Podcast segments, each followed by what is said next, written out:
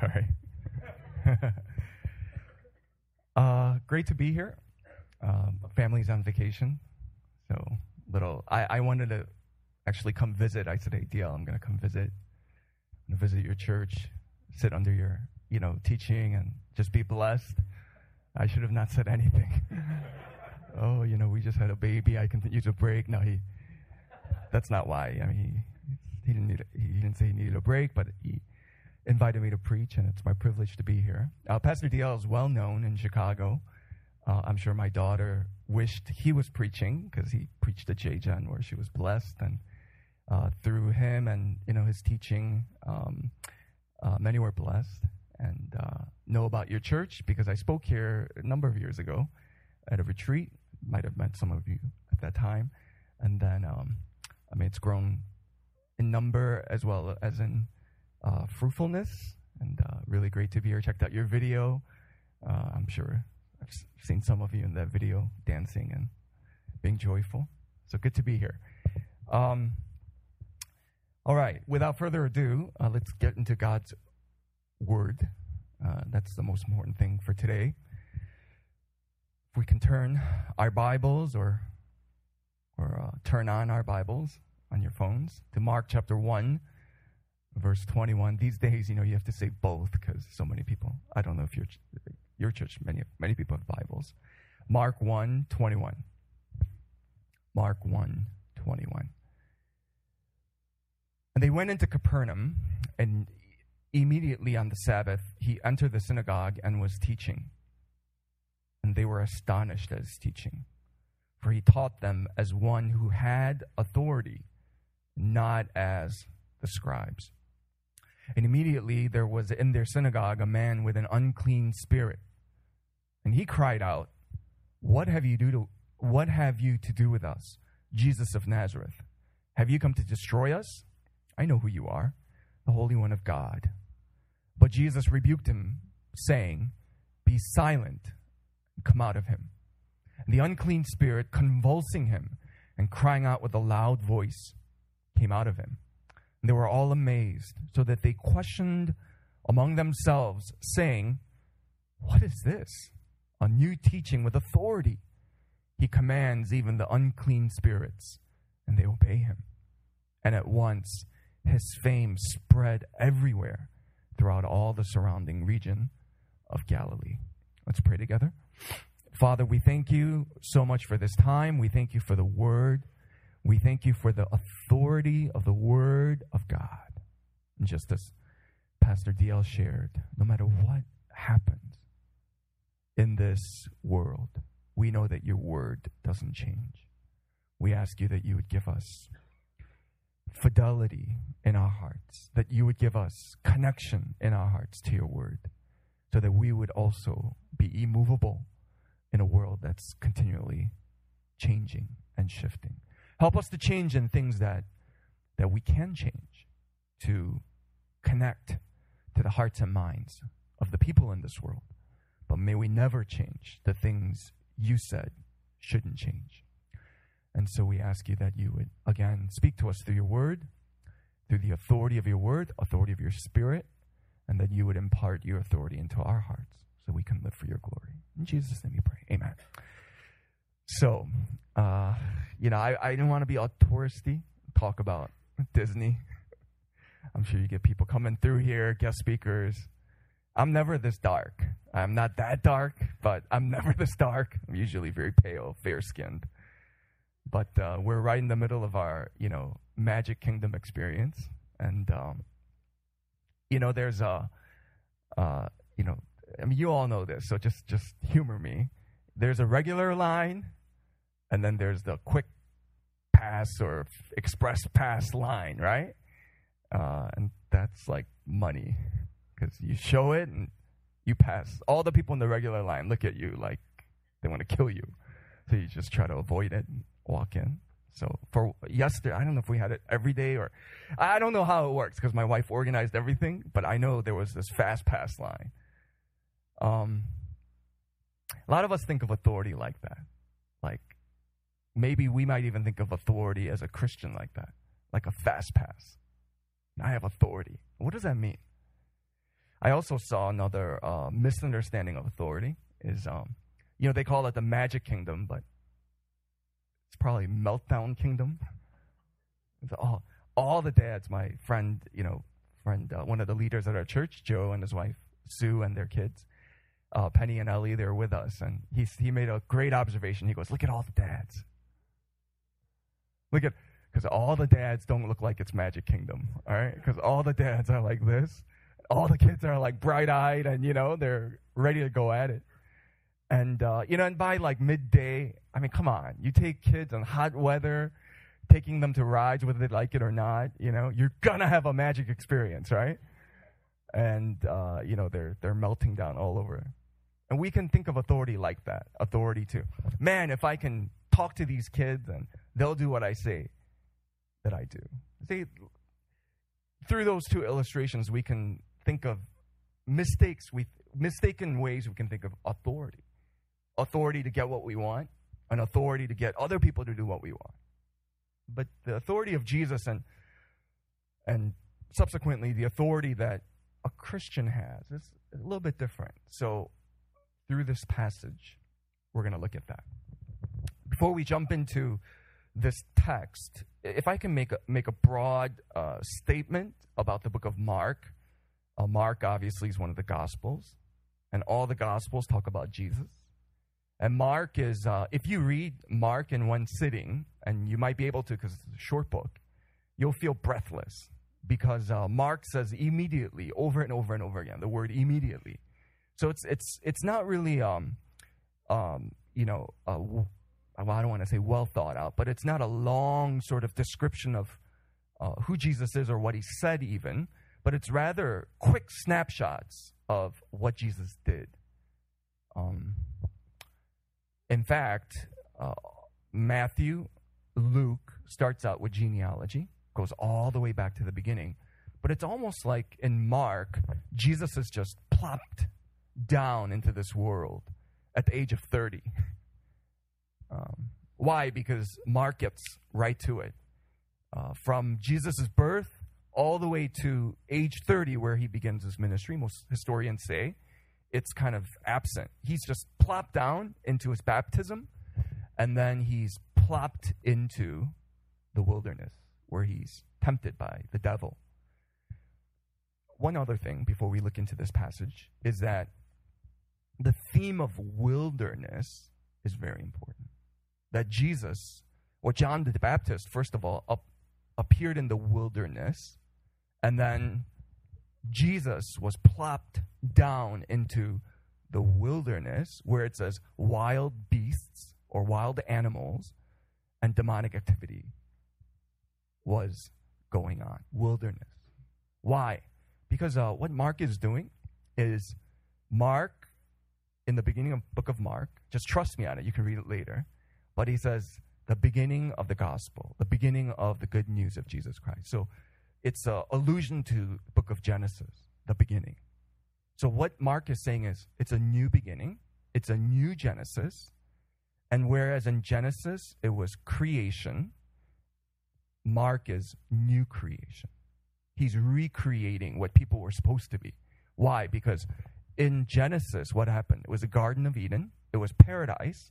Yesterday, or a couple days ago, it all runs together right now in my mind. But we were in the animal planet, whatever, the kingdom. And, you know, we're going through. I mean, that's exactly what Garden of Eden was supposed to be, plus or times a million. I mean, it was perfect, perfect garden where all the animals, they were not about, I mean, you know, here, uh, we went through the safari, you're not going to get off the safari truck and start hugging the rhino, right? You have a hole in your chest, right? If you try to do that. But in the Garden of Eden, Adam actually names all the animals.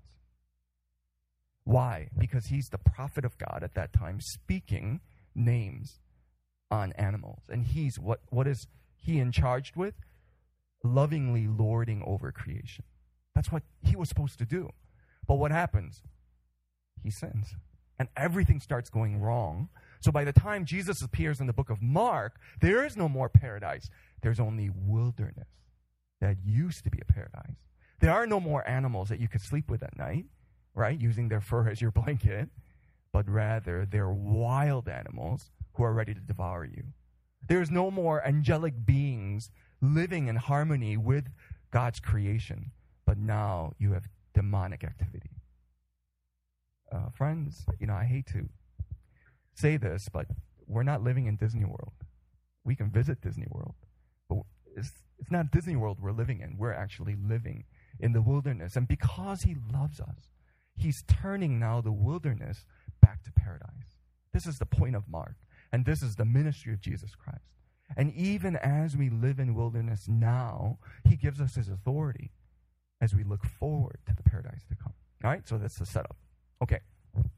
So I'll just talk about three things, and I'll try to go relatively quick because I am on vacation. no, I'm kidding. I'm kidding. I'll say what I need to. You know, God's word is is most important right now. I know some of you wish I wouldn't, but uh, anyway, number one, what is authority? Right, let's define authority according to this text. Two things who he was, what he said. Who he was, what he said. In verse 22, it says his teaching is amazing, but it also indicates that he taught as one with authority. With authority. It, it's not just that he, he sounded authoritative, but who he was. I mean, you can't fake authority. Who he was had authority. Something in his being. There was gravitas, there was substance, authority. He had that it factor. His life was full of authority and credibility, right? I mean, that's, that's why pastors, if they don't have character and authority, you can fool a congregation for one retreat. That's why being a guest speaker is actually not that hard. Why? Because you can fake it for one weekend. I'm not saying I'm faking it now, but you, you can if you want to. Stay a year, two years, three years, your shtick runs out. And who you are becomes the message. And Jesus, he had it. He preached as one who had authority. Here, the word amazed literally can be translated thunderstruck. Thunderstruck. Well, his sermons were like thunder because his life was like lightning. There was such such brilliance in his life and character that flowed into his preaching. And this makes sense because in John chapter 1 it says he was the word, meaning he was the source of everything he was saying. He wasn't saying some outside quotes, but rather who he was. He was saying it. This is why it's so important for us to internalize the word of God before we share with others. But not only who he was, but what he said. It said, What is this? This is what is this new teaching? Everybody was amazed. So it wasn't like they didn't hear this before. It wasn't new content in the sense that it was the same Torah, it was the same Bible, but a new way of looking at it. It was fresh. There was deep insight. And we know this is true when Jesus walked with the two disciples on the road to Emmaus the way he interpreted the Bible, they said, wow, our hearts were burning when we listened to him. Every preacher, when we preach, it's not that we're looking for new, novel ways to say something, but rather it's going deep into the word and then really being able to look at it in a way that points to Jesus. Uh, listen, it says, this is not like the other scribes. It's different from the other scribes. But don't mistake that to be a knock on scholarship. No, no, no. We have to be scholarly. We have to be academic. We have to have our nose in the book. But rather, it was a knock on their lack of authority, which is tied in with lack of prayer, lack of spirituality, reading it just like a textbook rather than really reading it under the authority of God's lordship. So, it's really talking about when Jesus spoke, like it wasn't just, it didn't just make sense. It was clear, but it was also, there was, it was like, there was, there were hooks in those words. Like when Jesus spoke, he hooked your soul. He hooked it and he pulled you toward it. It, it was, I mean, think about it earlier in the book of Mark, he's walking by and he sees Andrew, he sees Peter, And he goes, Come, follow me. Hook. And they start following him. They drop everything.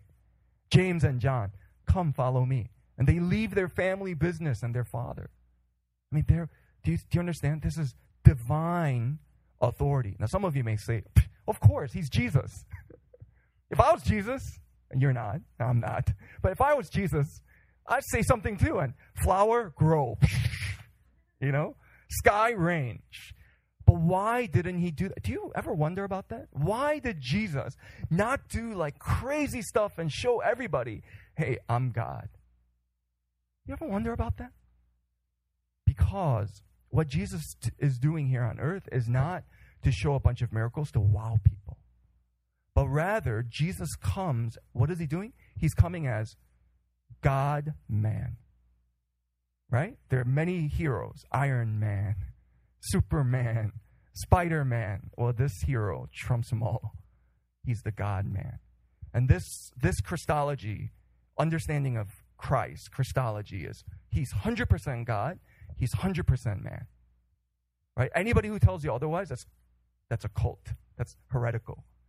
Jesus is not 50% God, 50% man. He's 100% God, 100% man. I don't know how that works. It's, it's a mystery.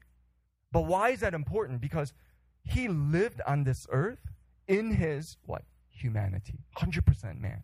Meaning he got hungry. He had to go to the bathroom. He was really tempted. He really got sunburned living in the Middle East, right? Palestinian sun, it's pretty hot.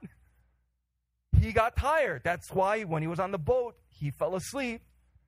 And a storm was raging. He must have been a heavy sleeper because they had to wake him up. That's a heavy sleeper there when the storm is raging. Why? Because he limits himself to his human nature. That's why Paul says in Philippians, though he was God, he didn't consider equality without something to be grasped, but he released it. Why? So that he can humble himself, become a man, a servant, and he could die for you and me on the cross. You see, he's operating in his human nature. So, how in the world does he get his divine authority? How? It says later at the end of this chapter that he went away to a quiet place and he prayed.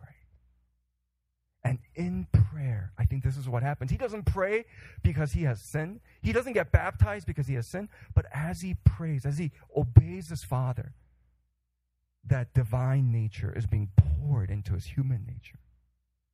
And he is able to have authority. Do you see? So, what does that mean for us? That means for us, when we pray, we're human beings. But as we pray, what happens? We pray and we receive his divine nature, his divine spiritual nature. His Holy Spirit nature gets poured into our hearts. That's what a Christian is. Non Christian is, Christ, non Christian only has their human nature, but a Christian has flesh nature and spirit nature. And as we pray, that spirit nature pours into our hearts. That's why when Jesus is going eyeball and eyeball with Satan in the wilderness, what does he say? He goes, Did God really say you should turn you should turn this stone into bread? Did God really say? And what is what is Jesus? Every temptation, what does Jesus say? For it is written. For it is why is this important? Not only in prayer, but in the word. Why was Jesus able to combat with authority the lies of the devil? Because he listened to every single word that God the Father said. And he said, For it is written. You see, and then he was able to overcome sin. On a side note, don't you feel authoritative when you overcome sin? When you're able to fight whatever it is that you struggle with, don't you feel more stronger the next day? Now, we shouldn't get proud, but we feel stronger because we're receiving more and more of His authority through His word, through prayer, through dependence on God. His nature pouring into our human nature. See, Jesus is clothed with authority. And even the world recognizes that. Even for us, people may disagree with us, but there's a moral authority, a spiritual authority that people cannot ignore as we're clothed in it. While I'm flying through this. I know for some of you, I'm not flying as fast as you want me to, but I'm flying. Trust me. You know, as we think about this authority, I was thinking about my my church, and it's very similar to your church, very similar, and uh, you know makes me feel right at home. But there's a baby boom, baby boom, and uh, I went to visit this one mom, and I was looking at the baby, and they kicked me out when it was nursing time.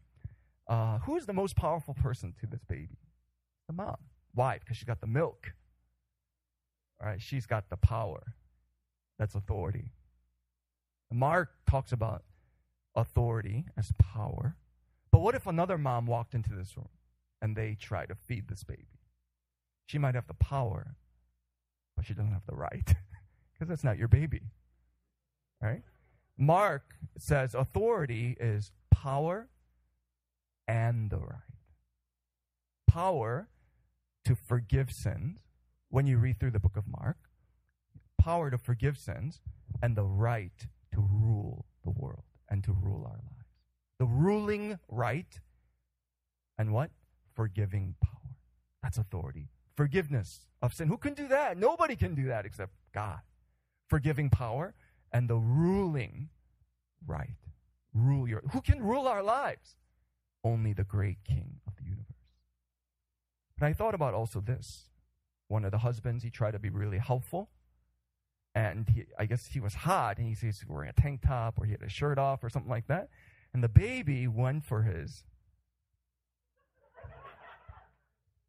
The same body part, but not the same function.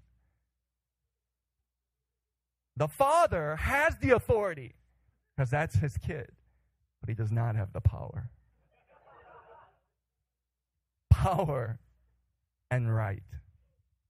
Power and right. Power to forgive and the right to rule. So, what does that mean? That means we can always show the authority of Jesus. Why? Because when I fail, what do I do? Do I go in my room, lock the door, and sulk? Like some of us might be tempted to do, or get depressed, or feel like God hates me. I'm the worst. Yeah, we, you are the worst. I'm the worst too. But that's why Jesus came. So when we fail, when we sin, what do we do? We say, Sorry, God. Then what happens? Then He forgives us. What are we doing? We're showing the forgiving authority of Jesus. But then what if you succeed? Does that mean we should just fail? Of course not. We want to live for God. We hate sin. That's what growth as a Christian means. As we hate sin, we live for God. Then what happens? Wow, that person's obedient to God. Then what does that show? The ruling authority of God. So whether you fail or whether you walk in obedience, meaning any time in your life, you can show the authority of God. The authority of God is not my power to get people to do what I want or to have life go the way I want. The authority of Jesus is no matter what happens, I can show the authority of God in my life. Okay, let's fly faster. Number two, why is authority really, we're going to fly faster. Why is authority needed? First, penetrate the darkness. Why? Because uh, he's teaching, and a person with a demonic spirit stands, verse 24, What have you do with us? Jesus of Nazareth, Holy One of God. Do you, do you see what he's doing? He's saying, You're holy, you're Jesus. Later on, it says in verse, or earlier on, it says in verse 23, synagogue with an unclean spirit. So he's unclean, and he says, You're holy. He's impure. He's saying, You're pure. He's showing two kingdoms. Mark is showing two kingdoms facing one another. Isn't it interesting? A demon can sit in the third row. Sorry if you're in the third row. A demon can sit in that synagogue week after week, and he wasn't bothered until Jesus came in the door. Do you see? Why? Because he's recognizing, shoot, there's power here. There's power here. Hell took notice that the King of Kings was in Israel, and they, they rounded up all the forces to come and bother his ministry. It says that this man cried out. Man with an unclean spirit cried out. Why? Why? I don't know if this is theologically correct, but I thought of it like this. Why didn't he scream until now? Because until now, he didn't get stabbed with a sword of the Spirit. Sword of the Spirit, Word of God. It stabbed him, and he woke up. How does this happen? How are how is the darkness penetrated? It is always through the man or the woman of God who preaches the word of God in the power of the Spirit of God. How do we penetrate the darkness? The man or the woman of God who preaches the word of God. I don't mean preaching as in like official preaching, but speaking the word of God, living the word of God in the power of the Spirit of God. This must happen. In small groups, what are you doing? You're speaking the word of God. Preaching, you're sitting under the word of God. Small groups or cell groups or house churches, you're sitting around the word of God.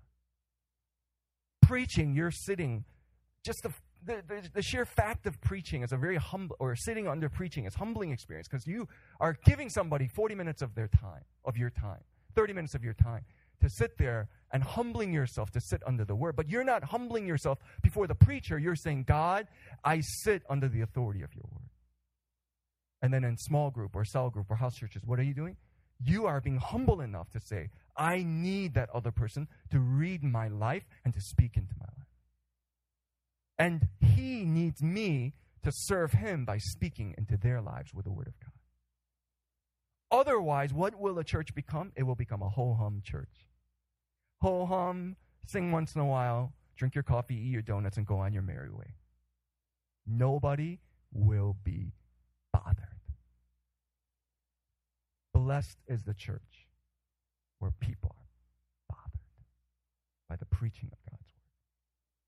not just, oh, I enjoyed it, but that stabbed me right here. One person I know, he's Scottish. He says, when I first came to American churches, I just didn't understand why, after the preaching of God's word, they just get up and dismiss. Because where I'm from, there's a thing called the holy hush. They just soak it in for a couple of minutes before they go forward. And, and of course, we do it a little differently. We sing, we pray. Oh, for congregations who are stabbed with a sword, because people who are stabbed with a sword can stab the darkness, can penetrate the darkness. B, what else? Also to silence the enemy and to destroy his work. What does the demon say? Have you, and uh, mind you, it wasn't the man that was evil, but the evil influences in this man. He said, Have you come to what? Destroy us. He knows his theology. 1 John 3 8 it says the Son of God, the reason the Son of God appeared was to destroy the works of the devil. Isn't that amazing? He knows, demon knows that the Son of God came and is going to use his authority to destroy the works of the devil. The devil is like an HIV infected patient. And this is not, you know, I'm not saying anything bad about HIV infected patients, but he's like HIV infected patient who is so bitter about his infection that he doesn't tell anybody and he infects as many people as possible before he himself dies. The demon knows Satan came to destroy. Number three, or Jesus came to destroy the works of Satan. Number three, how do we respond to his authority? All right, so okay, we get it. He's a he's a he has authority, he has weight, he has substance. I must listen to him. How do we respond? Well, I'll look at, we'll look at in this passage two negative examples. Number one, response of the demons. They had knowledge but no love. And response of the people. They had amazement but no faith. Demons had knowledge because they were very accurate about what Jesus came to do and who Jesus was. They could probably beat any systematic theologian in Bible trivia. Demons. Demons are probably one of the most knowledgeable, if definitely more than me, I know, which is shameful because I'm a pastor. Yet they don't love him. See, this is scary. You can know Jesus and not love him. It was a it was a grudging confession. Yeah, he's son of God. It was not a loving confession. But what about the people? They were amazed It says his fame spread everywhere at the end of this passage. They were amazed, yet they had no faith. They were fans and not followers. Fans are amazed, followers are faithful. Just because you go to a conference and wow, wee, you know, and you jump up and down, which is great, but that amazement must be nurtured to faith. Right? Otherwise, you and I will be like the crowd later on in this chapter, knocking on his door, asking to be healed. And yet, Jesus gets up and he goes, No, let's go to the other villages where I can preach. Why? Because they were fans, not followers. Jesus doesn't want fans, he wanted followers. So, you know, I was thinking about this. How do we get this authority?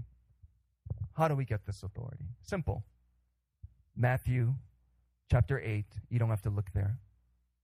But there's a Roman centurion, and he says, Jesus, you don't even have to come to my house to heal my servant. He goes, just say the word, for I too am a man under authority. Right? I think he's going to say he's a man of authority. He goes, I'm a man under authority, just like you, Jesus.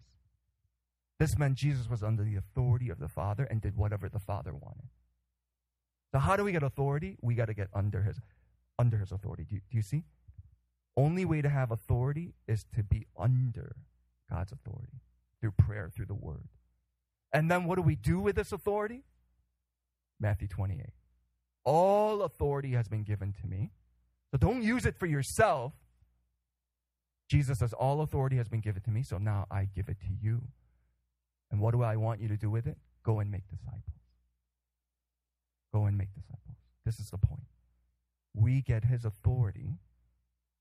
How? Through word, through gospel, through worship, through prayer. And then our hearts come alive. And then we go under his authority. And then we go forth. And then we use that authority to what? Make other hearts come alive. Okay? So I have four kids. And I'll just tell you a story about them, and then we'll finish. Um, they all played the piano. I'm the only non-musical person. All of them play piano. My wife played many years, and she taught. Well, she didn't teach the kids because she killed them if she taught them. So we. I'm kidding. She's kind and nice. I like her. So, uh, you know, they they all take piano lessons. Someone at our church or connected to our church. And uh, her name is Miss Pam. And Miss Pam holds these, she teaches many kids, and she has a piano recital in her house. And so we went to the piano recital, and it's really interesting watching the little kids play piano.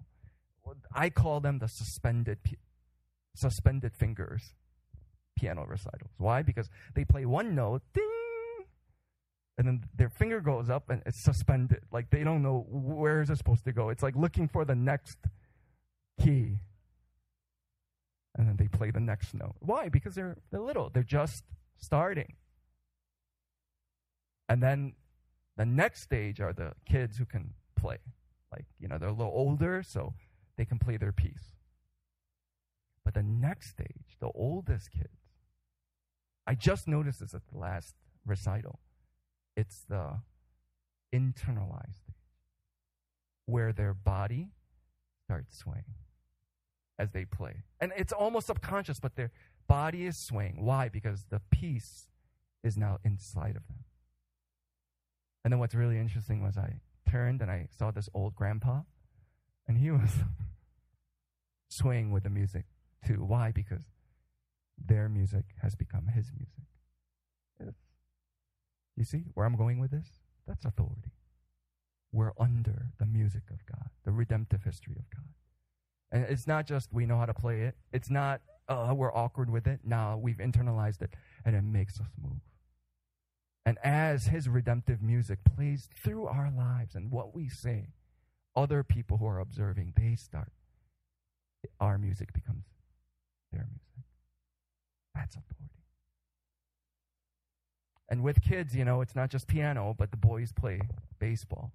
And I wasn't like this, but I've seen other coaches and other fathers who are like college baseball players, like awesome athletes. You know, you know, you know those kind of dads, right? I hate them, but those da- those dads, you know, who are awesome. Everybody looks up to them. And these uh, these fathers, you know, you could tell who the coach's sons are, you know, because since they were like three, you know, they took steroids and stuff like. Anyway, so you know, sometimes these kids they look up to their dads and they're like, oh, you know, I want to be just like dad. So, I mean, I didn't see this happen, but just think about this scenario where the da- where the kid is not as good, like somehow the athletic gene skipped them and they're not as good. And the father, you know, he tries to be patient and he just loses it. And he says something like this Do you know when I was your age? And then fill in how awesome he was. What is happening there? The boy or the girl is crushed under the greatness of the Father. Do you see? God is so great He's so he has so much authority, we could easily be crushed. Right? Easily be crushed under his authority. But if it's a good father, he will never say, When I was your age, you know how good I was? But rather, he'll just see where the boy is and work with him, help him, encourage him. Here is the authority of God. Here's the weight of God. And we should have been crushed. Yet, Jesus, in all of his authority, lays it down and is instead crushed for our sins. He's crushed under the greatness of the Father. Why? So that we can rise up with him and never be apart from the Father again, but live as his sons and daughters with his authority that's working through our mistakes and our successes. And then as the music of redemption plays through our lives, other people who watch us, they don't say, oh, he's so awesome, he's so great, but look at God at work, at harvest, and in that person's life. And he gets the glory. Let's pray. Would you just take a moment and sit under a holy hush? Let the Spirit speak to you. And just confess to Him, Lord, thank you for being crushed for me. Help me to live in faith. Help me not to be a fan, but a follower. I love you, Lord. Help me to live as your child. Just pray for a second. I'll hand it over.